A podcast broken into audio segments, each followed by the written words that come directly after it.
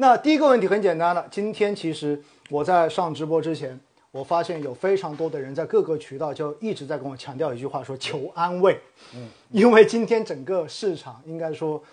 非常让大家沮丧，因为基本上所有的宽基指数都在下跌。嗯，而且的话呢，有些跌的还比较多，对吧？超过百分之三、百分之四这样子的一种大跌。那其实想问一下肖总哈，对于今天整个市场的这种调整，尤其是今天很明显是之前的这种机构抱团的这一些行业跟板块出现了非常明显的调整，可以说是领跌市场。那您怎么来看待今天的这个市场的变化呢？哎，好的，这个问题啊，也是刚才我在路上一直思考的问题啊，也包括在下午的时候呢，我也看了一下咱们的盘面，对吧？虽然说咱们市场看了一下这个基金的重仓股，包括说大家之前讲的这个抱团的股票，嗯，跌幅比较多，但其实呢，我们看到呢，今天市场上涨的股票依然有接近三千只，嗯，那么这代表说我们 A 股啊，其实百分之六十的股票的数量还是上涨的，那这个就说明什么事情呢？说明的事情是我们这个市场它不是一个单的真正意义上的这种熊市，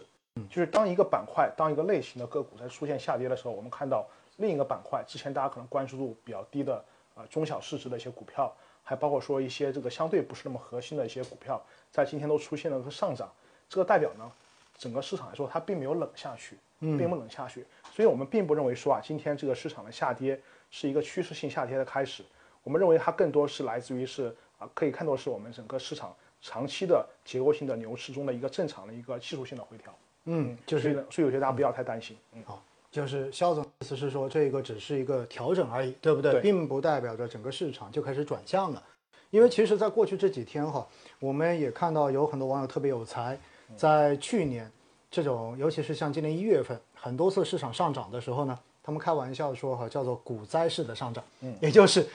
盘面都是在涨，但是实际上市场上面可能两三千只股票可能都在跌，对。然后这几天呢，包括上周这两天，似乎大家就发现变成了另外一种方式，那就是指数都在跌，嗯对但是其实大部分的股票是在涨的。都在涨。其实为什么会发生这样子的一种极其分化的现象呢？您怎么看这个问题？啊，造成这种情况的原因呢，我觉得其实还是有两大因素吧。嗯，第一大因素呢，就来自于说一七年以来，咱们 A 股啊，其实有一个词儿大家知道很多，叫机构化，对吧？那么市场上的这个整个公募基金的分量越来越重，包括咱们看到啊，全市场有接近啊不到一百五十个基金经理，但它管理呢，相对整个一个管理的金额的数字已经占到整个公募基金行业百分之八十以上。那么基金经理的头部化，包括咱们基市场的机构化，都会造成说一部分股票的表现会显著的偏离整个市场其他的一些这种股票，那么就是大家说的这个抱团的情况，对吧？所以呢，这个情况呢，我觉得是刚刚讲的这个因素之一，所以市场会显得比较分化。那么第二个因素的话呢，我想说的说啊，还就还是跟整个外资的一个节奏有很大关系。嗯，因为大家知道呢，在美国这些发达国家的成熟市场，整个外资也好，它更加偏好是行业的龙头。那么这两年我们也确实看到，行业龙头在各方面都获取到了更多的社会资源，那么增速呢也更加快，整个业绩表现更加稳健。所以呢，外资的这种举动，也影响了一部分的国内的机构投资者跟国内个人投资者来跟着去对这个龙头做一个持续的加码，所以也会导致了这个市场出现一个二八分化的情况。嗯，也就相当于是内外两方面的因素都有，对吧？对一方面是本身我们的 A 股在去散户化，也就是慢慢的机构在中间所占比变得越来越大，话语权变得越来越多。而且的话呢，刚才肖总特别提到了一点哈，也就是现在在公募行业，我们也看得很清楚，也是这样在头部集中。嗯，因此的话。相当于很多的钱都是在少数基金经理的手里面，嗯，那么在这种情况之下呢，大家就难免可能会出现抱团的情况，因为毕竟基金我们知道它是有很多投资的限制的，嗯，在某种程度上面，当你的资金量大到一定程度的时候，可能你可供投资的这种标的本身它的范围就已经缩小很多了，在某种程度上面来讲的话，对对所以在这种情况之下呢，这是一方面，而另外一方面就是外资的这一种示范效应，嗯，因为海外经过了多年的这一种发展之后，其实已经是成熟市场了，而在成熟市场中间，可能在市场中间能够稳定贡献这种正回报的，就是那些头部的公司、龙头的公司，因为市场已经非常非常成熟了。因此，他们来到中国市场之后，他们也是按照自己的习惯来购买这些龙头。而国内很多机构看到外资这么买，于是也学着一起。嗯，因此到最后的话呢，两方面一叠加起来，就形成了抱团，形成了这一种大家都向头部集中的持股的这种方式。那其实呢，说到这一个哈，我们也看到在，其实，在过去这半年，也有不少的券商分析师，然后就整个抱团的行情，包括历史上面 A 股所出现的这种抱团行情，嗯，做过相应的分析。嗯，然后中间呢，其实从去年下半年到年底的时候，很多人就已经开始问这个问题了，那就是到底这个抱团什么时候会瓦解？嗯，因为大家总觉得，哎，抱团至少历史上面的那四到五次的话，全部都瓦解了，对不对？但是呢，另外也有一些人认为，中国现在既然公募基金，你像去年公募基金全年新发的公募基金募集的总总的金额超过了三万亿，而今年的前两个月其实已经募集超过七千亿了。所以当公募基金话语权变得越来越大的时候，另外一部分人就认为，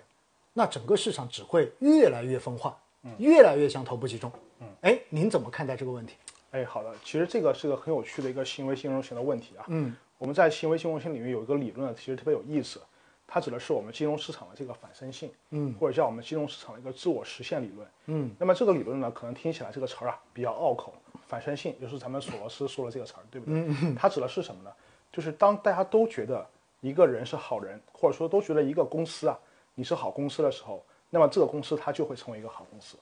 什么意思呢？比如说举个案例，我们有一家公司，它是行业的可能一个比较有潜力的竞争者，嗯，那么这个时候全咱们整个金融市场都说这家公司是龙头，是好的，那么它的供应商、它的客户、它的对手、它的监管层都说这个公司是龙头，大家接受了这个共识，那么我自然而然会更加多的从这家企业去购买我需要的商品，嗯，那么这个企业的收入规模随之做大，利润随之做大，那么它就真的成了这个行业的龙头，这个就是我们金融市场的一种自我实现机制，也叫反身性的机制。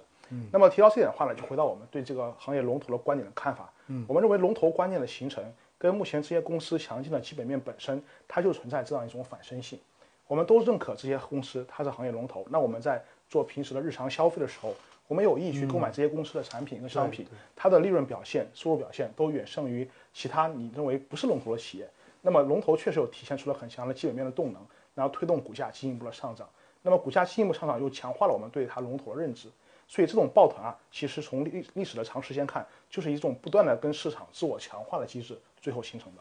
嗯，那在历史上面，为什么又会出现抱团瓦解的这种情形呢？而出现抱团瓦解的情形的话，一般来自于两方面。嗯，一方面呢，可能是这个行业它自身成长到一定的天花板，啊，企业呢它无法通过进一步的扩大市场的份额来提升自己的收入和利润水平，或者说呢，整个经济的环境出现了新的变化。比如说，我们以美国为例啊。美国在七十年代，这个这个当时也是这种非常急势的漂亮五年行情，最后是什么瓦解的是呢？最后一个核心的因素是，美国又进入到了一个当年遇到了这个一个比较大的危机，就是石油危机。石油危机当时呢，我们看到全球的整个通胀起得非常快，那么这些公司的成长的基本面层面受到了很大的抑制跟打击，所以呢，当时美国的漂亮五十行情就是这么终结的。哦，明白了。那其实刚才肖总解答这个问题，我觉得已经讲得非常透彻了嗯哈。首先，为什么会形成抱团？为什么会有这种分化，对不嗯对？其实说白了，就是在讲到了很重要的一个反身性。嗯那反身性呢，因为大家都觉得它是龙头，回过头来大家又都去消费，嗯都去消费之后，反而又进一步的可以增加它的利润，嗯于是的话又反映出来，所以看上去哪怕它不是龙头，可能最后也真的就变成龙头了，对不对？对是的然后进一步的加强的心理的暗示之后呢，这个东西可能就越来越真了。嗯，所以这是一种。其实说到反身性哈，呃，平时跟大家说的特别好玩的这个词，虽然听得少。但实际上我们平时生活中也很多。举个例子，我们在经济中间还经常说到说通货膨胀的自我实现。嗯，当因为通货膨胀，我们就有东西涨价嘛。嗯，如果当大家都觉得都这个东西要涨价，嗯，大家就都去抢着买，对，抢着买它就真涨价了，对不对？是它就终于都实现了。所以呢，这就是所谓的反身性。